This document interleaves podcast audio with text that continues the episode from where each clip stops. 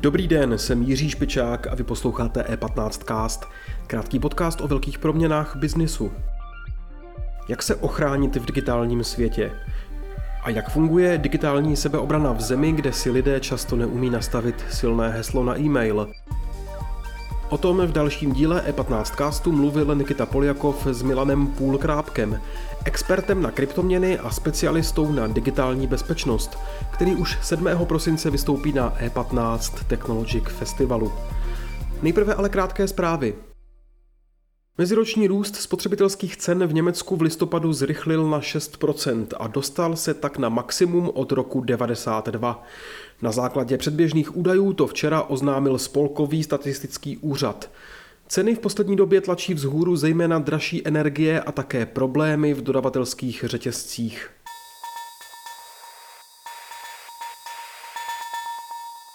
Akcionáři Kofoly si rozdělí na dividendách 300,9 milionů korun, což je stejně jako loni. Na jednu akci připadne před zdaněním 13,50 korun. Návrh představenstva schválila valná hromada společnosti Kofola Československo.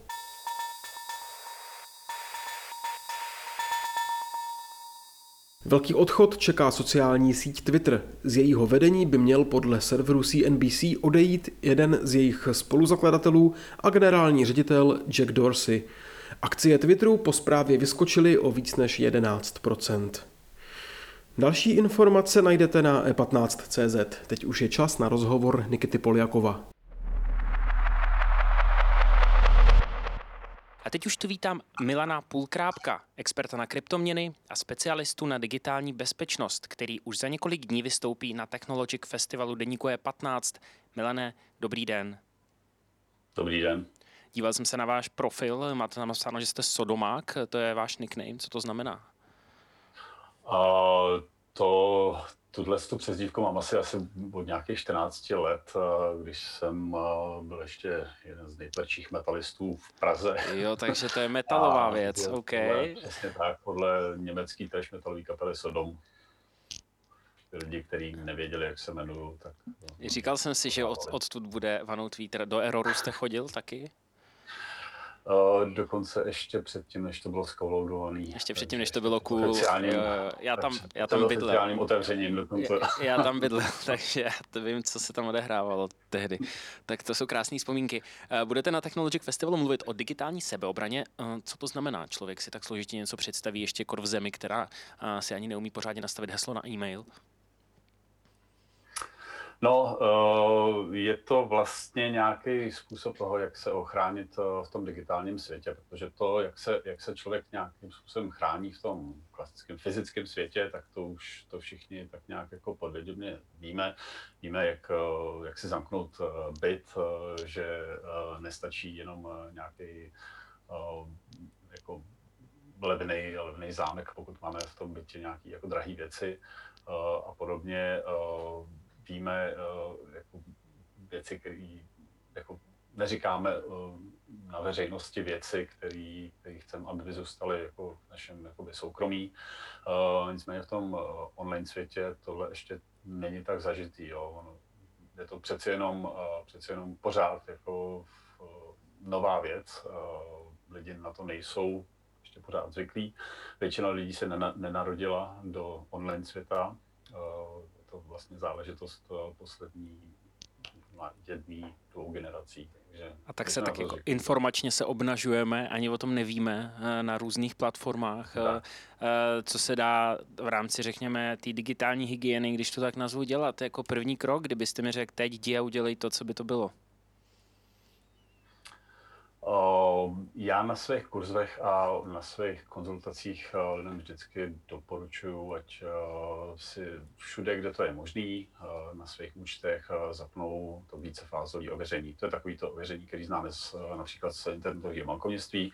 Zadáme jméno a heslo a přijde nám SMS s uh, takovým kódem, který musíme ještě zabezpečit. Uh, tahle ta funkce nebo služba, tu, nebo tuhle tu službu nabízejí už, už většina, většina těch internetových nebo poskytovatelů těch služeb na internetu, to znamená uh, nějaké sociální sítě uh, a podobně. Přesně tak. Uh, takže všude, kde to jde, zapnout tohle vícefázový ověření.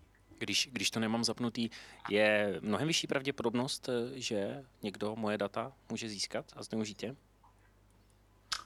Uh, přesně tak. Je to, uh, je to vlastně uh, věc, kdy uh, lidi nejsou úplně dobrý v tvoření uh, bezpečných hesel.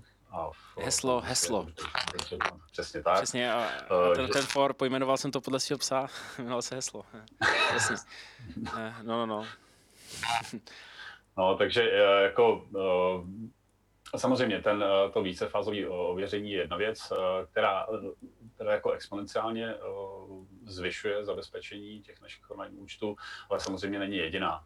Eh, jo, je to samozřejmě nějaké používání právě těch, jako pro, pro každou službu, používání unikátního hesla, nemít všude jedno heslo, eh, protože tím vlastně eh,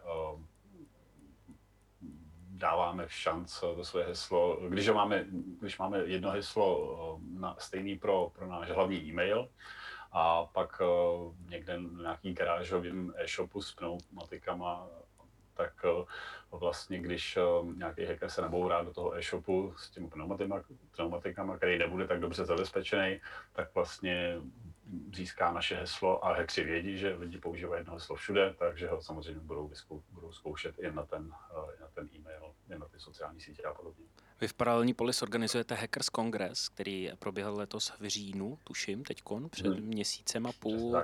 A nejde to proti tomu, nebo tam naopak naučíte ty hackery, které to dělat a potom učíte celý rok t, vlastně um, ty ostatní, jak se tomu bránit, nebo v čem spočívá, řekněme, podstata toho? Uh, tak on Hackers Congress uh, je spíš takový jako filozofický, uh, filozofický event než technický. Uh, nicméně to hackerství je i v tom, že se na různé aspekty života a technologií díváme trošku jinak z toho, z toho, z toho hackerského pohledu. A v, v, tý, v tom kontextu té bezpečnosti, tak hackři se vlastně dělejí na, eh, jak stejně jako obecně možná lidi, na hodní a zlí.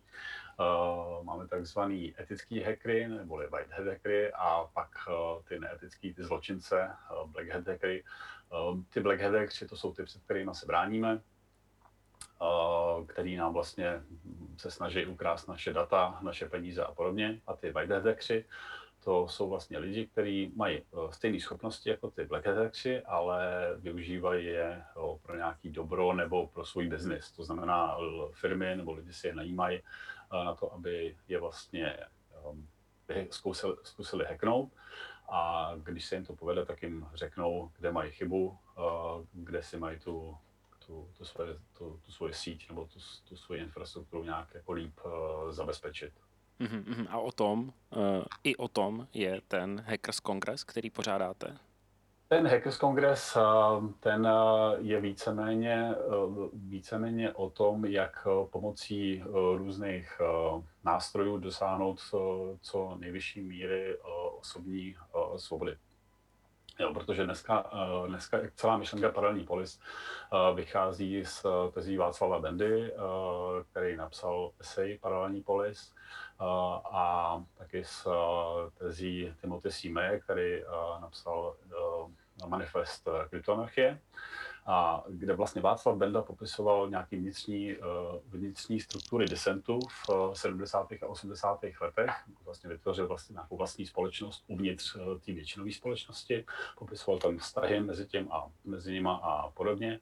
A že vlastně vytvořili svoje vlastní společnost uvnitř společnosti a díky silnému šifrování, který už je dneska open source, e, tak je možný e, některé věci dosáhnout právě celkem jednoduše pro, pro naše běžné životy. To znamená, my dneska máme, máme kryptoměny, které jsou vlastně výsledkem toho, že máme, máme to silné šifrování otevření komukoliv, takže můžeme platit bez, bez dohledu, bez, bez kontroly komukoliv za cokoliv v podstatě. A tohle jsou věci, které vlastně řešíme často na, těch, eh, na tom Hackers Kongresu, jaký, jak nám ty nástroje můžou pomoct dosáhnout té individuální svobody. Není to jenom o těch kryptoměnách, je to o různých dalších formách komunikace a podobně. Jasně. Když už jste u těch kryptoměn, mě zajímá, co to krypto. Občas mi sem někdo do podcastu přijde, říká, že teda bude krypto na 80 tisících, bitcoin do konce roku. Ty tak úplně nevypadá. Sledujete to, nebo to v tady ty krátkodobé debaty vás úplně míjí, vy, vy směřujete k nějakému jako finálnímu cíli? No, uh, my, jako, když budu mluvit uh, za nás jako paralelní polis, uh, tak uh, v podstatě ten, tu hodnotu uh, bitcoinu nebo jiných kryptoměn vůči uh, dolarů, koruně a podobně nějak jako moc neřešíme. Ne, že by nás to nezajímalo vůbec, jako občas, občas na ten graf taky koukneme, ale není to tak, jako že bychom koukali každých pět minut, jako jestli to kleslo o, kleslo o 500 dolarů nebo stouplo o 100 dolarů. Ale pro nás je tam důležitá ta, ta, ten koncept eh, toho svobod, té svobodné směny. Mm-hmm. Jo, mm-hmm. Bez dohledu, bez, eh, bez kontroly, bez, eh, bez nějaký to, to, musíte ale, to musíte ale teď jako docela řešit. Rakousko plánuje zavíst danění kryptoměn, Indie o tom teď mluví a já si myslím, že je velká otázka času. A fakt se můžeme bavit o měsících, kdy Evropská unie něco takového bude zvažovat také, protože je to nezdaněný v podstatě nějaký jako příjem lidí nevnímáte, že to může zasáhnout do toho konceptu a svobody kryptoměn? Uh, souhlasím s tím, že určitě uh, nějaké restrikce přijdou uh, ze strany Evropské unie nebo i národních států v Evropě. Nicméně kouzlo těch kryptoměny takže je v tom, že se to právě dá dělat, takže že jako je možné to zakázat, ale ten zákaz je v zásadě nevymahatelný, pokud s tím člověk nakládá nějakým způsobem správně, když to řeknu. Takže to vlastně ten no. stát ne, nevidí, ty, jakoby, že, ne, že si vás tak, nemůže spojit vlastně s tím klíčem, který máte.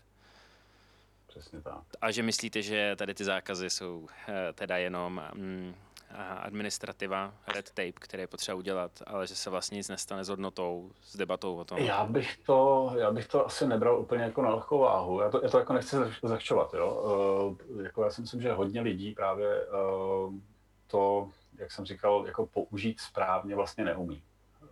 Jo? Většina lidí má ty, uh, má, to, má ty kryptoměny někde na, na burzách, uh, kde se prostě při registraci uh, mávali před webkamerou občankou a podobně, takže ten stát o nich vlastně ví, eh, ví, že ty, že ty kryptoměny mají, takže eh, já si myslím, že to určitě eh, ten, ten svět kryptoměn ovlivní ve chvíli, kdy se, kdy se nějaké takovéhle regulace zavedou.